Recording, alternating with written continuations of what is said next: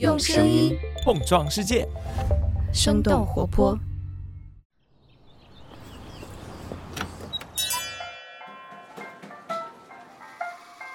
您的生动早咖啡好了，请慢用。嗨，早上好呀！今天是二零二二年的十二月五号，星期一，这里是生动早咖啡，我是来自生动活泼的Mengyi，几条商业科技轻解读，和你打开全新的一天。我想可能很多人都和我们一样，已经很久没有进过电影院了，所以当《阿凡达二》定档这个消息一出，确实引发了不少的震动。很多业内人士都寄希望于《阿凡达二》能够像一个超级英雄，挽救逐渐跌入冰点的电影市场。而对于《阿凡达二》的发行方迪士尼来说，他们现阶段所期待的超级英雄，或许并不是来自于漫威宇宙或者是潘多拉星球，而是一位已经退休的老者，现年七十一岁的罗伯特·艾格。这位曾经担任迪士尼 C E O 整整十五年的灵魂人物，在时隔不到一年的时间里，重新回到迪士尼，取代他之前亲手挑选的继承人包正博，继续担任这家媒体王国的首席执行官。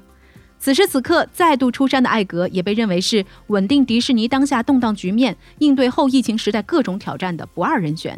然而今天的迪士尼所面临的问题已经很难再套用过去的剧本了，而且这一次艾格的回归也只签了两年的合同。那么在接下来的两年时间里，罗伯特·艾格这位迪士尼元老需要着手解决哪些棘手的难题？他能够带领迪士尼重返正轨吗？我们今天的轻解读就与此相关。那在这之前，我们先来关注几条简短的商业科技动态。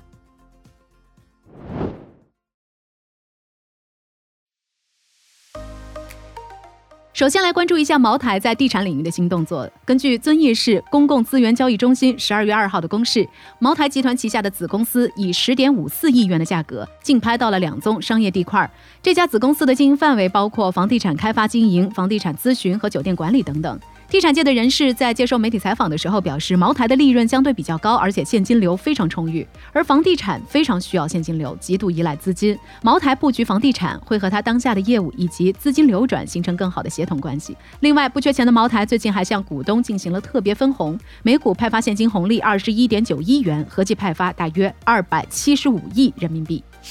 接下来看一下特斯拉在不久之前交付的电动卡车。美国当地时间十二月一号，特斯拉在美国内华达州超级工厂将他们首批一百辆 Semi 电动半挂卡车交付给百世公司。马斯克在交付仪式上表示 ，Semi 电动卡车的功率是其他载重十五吨以上柴油卡车的三倍，满载下百公里加速只需要二十秒左右，不到传统卡车的一半。目前，电动卡车的主要应用领域是运输车队。在百事可乐之前，可口可乐公司也已经用上了雷诺所提供的电动卡车，并且将自己运输车队的五分之一都转成了电动卡车。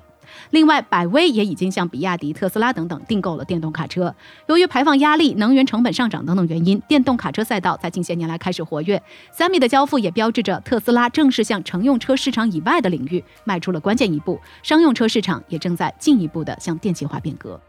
最后来看看 A I 领域的最新进展。人工智能研究实验室 OpenAI 发布了他们全新的 A I 聊天机器人 ChatGPT。 和其他 A I 聊天机器人相比， ChatGPT 具备多轮对话能力，能够回答和上下文相关的后续问题，而且 ChatGPT 能够按照预先制定的道德准则拒绝回答负面的问题，还可以承认自己的错误并且进行更正。目前 ChatGPT 处于测试阶段，支持中文，只要有 OpenAI 的账号就可以免费使用。用户们也纷纷在社交媒体上晒出了自己和 ChatGPT 的对话。大家发现 ChatGPT 可以用来写诗、创作剧本、写一些简单的学术论文，甚至还能够用来写代码、找 bug。 有的用户甚至觉得 ChatGPT 可以替在 Google 完成一些简单的问答工作。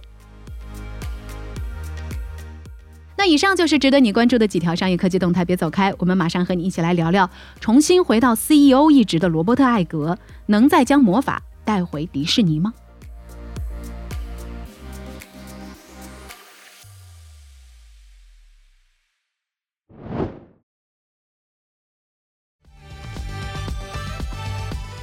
嗨，你好呀，我是Mengyi。接下来是生动胡同周年月活动的信息更新。这周五即将在我们生动活泼办公室举办的小型线下聚会已经收到了不少朋友的报名，但是呢，因为我们办公室园区相关政策的限制，可能无法满足所有人的报名意愿，所以我们会抽取部分报名的会员，并且和大家取得联系，尽量让更多的街坊们都可以来参与。当然我们在这里也希望能够得到大家的理解。另外，这次周年月各个分会场的直播内容呢，我们都会以音频的方式提供给所有生动胡同的会员们，所以无论你是之前错过了活动，还是刚刚才知道这个消息，而且想要成为我们的会员，都不用觉得太过遗憾，现在成为我们的会员完全来得及。生动胡同的优惠订阅仍然在进行当中，感兴趣的小伙伴可以查看我们本期节目的 show notes 来了解详细情况。再次感谢大家对于生动活泼的慷慨支持。好了，早咖啡小动态就到这里，下面继续我们今天的清解读。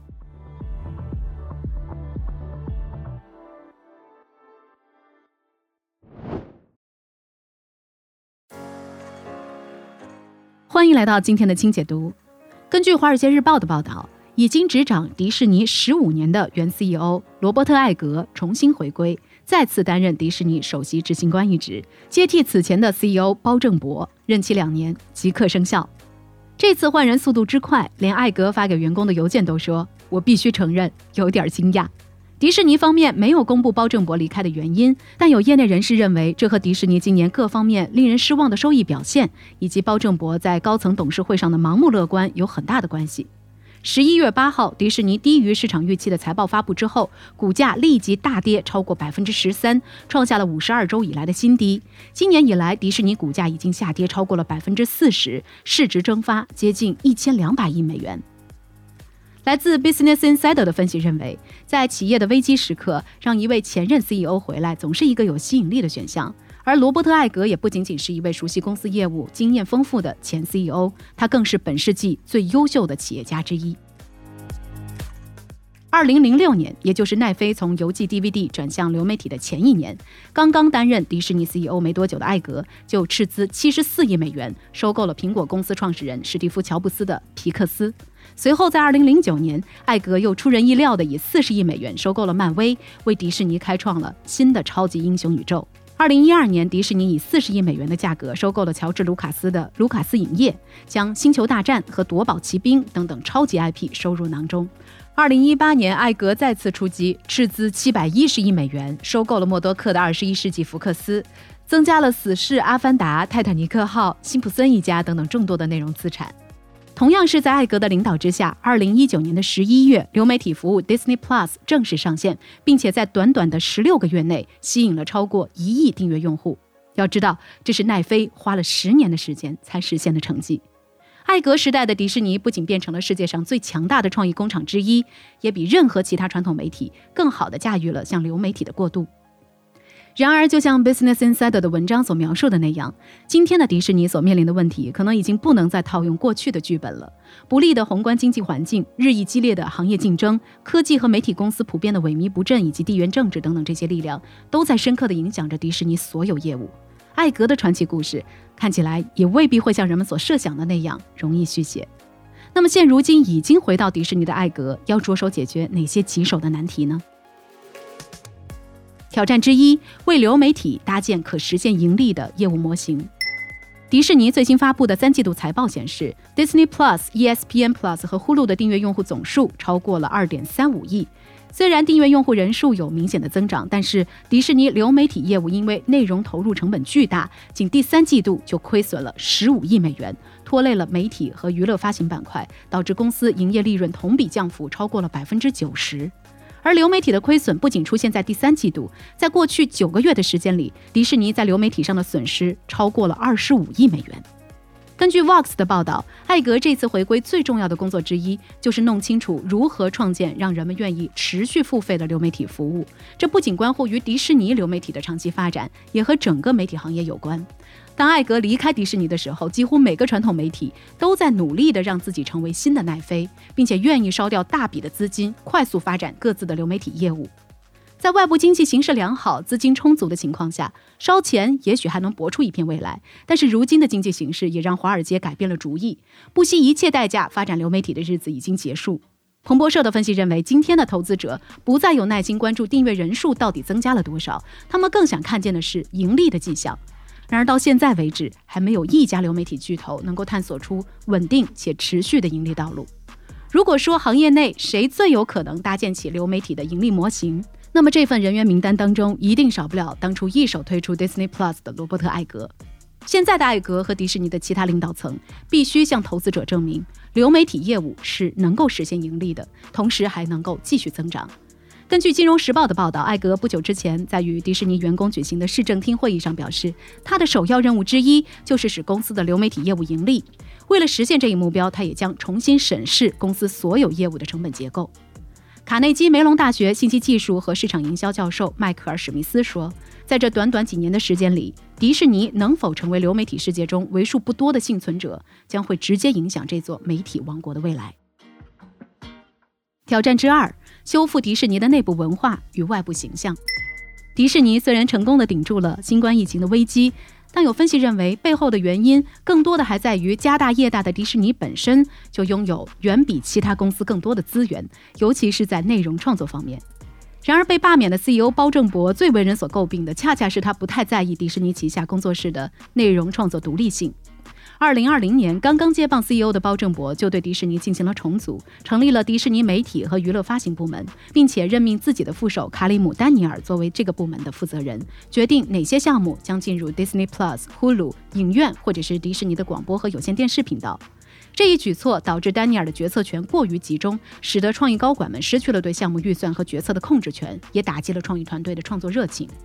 这一次重归迪士尼的艾格雷厉风行，他在给员工的一封信中写道，我打算以一种尊重创造力的方式重组事务，因为我从根本上相信讲故事是这家公司的动力。于是在重新担任 C E O 几天之后，艾格辞退了媒体和娱乐发行部门的原负责人丹尼尔，同时准备将决策权重新交还给各个创意部门的高管们。当然，除了重组媒体部门稳定人心之外，回归的艾格也不得不修补迪士尼品牌此前受到的一连串打击，比如由于电影《黑寡妇》进行院线和网络同步上映，导致包正博时期的迪士尼被主演斯嘉丽·约翰逊告上了法庭。虽然最终双方达成了停下和解，但是整个过程迪士尼都非常被动。包正博团队在应对好莱坞一线明星时的糟糕表现，也成为了这个行业的反面典型。此外，在今年年初，包正博因为迪士尼对佛罗里达州一项涉及同性恋的法案缺乏回应而受到了广泛的批评。新冠风控政策解除之后，又立刻提高了迪士尼乐园的门票价格，并且发布新项目，引发了许多迪士尼乐园忠实粉丝的强烈不满。这一系列的冲突已经影响了迪士尼的品牌价值。如何让迪士尼的形象继续保持奇妙且老少咸宜的普世文化光环，将是考验罗伯特·艾格的又一大难题。挑战之三，寻找合适的继承者。虽然对于现在回到迪士尼的艾格来说，许多棘手的难题急需解决，但是艾格在这个两年任期内最艰巨的工作之一，就是做好他以前没有做好的事情，那就是找到一个合适的继任者。长期以来，物色迪士尼接班人的工作一直都不顺利。纵观迪士尼的高管队伍，竞争者虽然不少，但是谁最合适却很难说。对任何接受这份工作的人来说，几乎都要面对非常陡峭的学习曲线。毕竟这个职位和好莱坞其他公司都不一样，既要管理庞大的影视制作业务，又要兼顾主题乐园、游轮和玩具等领域。在艾格担任最高职位的十五年时间里，迪士尼董事会多次续签艾格的合同，赶走了其他的潜在继任者。当董事们这一次对包正博失去信心的时候，发现没有任何内部的候选人可以取代他。现在董事会和艾格必须找到一个既能够推动公司进入下一个一百年，又能够维护和发扬艾格遗产的人选。就像彭博社的一篇专栏文章所描述的那样，艾格在上一个任期做得非常出色，但这位七十一岁的企业家现在最独特的挑战，就是确保迪士尼不再需要他。所以聊到这儿，我们也很想来问问你，你是一个迪士尼的粉丝吗？对你来说，让你印象最深刻的迪士尼作品是哪部呢？欢迎你在我们的评论区和我们一块来聊聊。好了，这就是我们今天的生动早咖啡，那我们在这周三一早再见了，拜拜。这就是今天为你准备的生动早咖啡，希望能给你带来一整天的能量。如果你喜欢我们的节目，欢迎你分享给更多的朋友，这会对我们非常有帮助。同时你也可以在公众号和微博搜索生动活泼，声是声音的声，这样就可以了解更多与我们节目相关的信息啦。生动早咖啡，期待与你下次再见。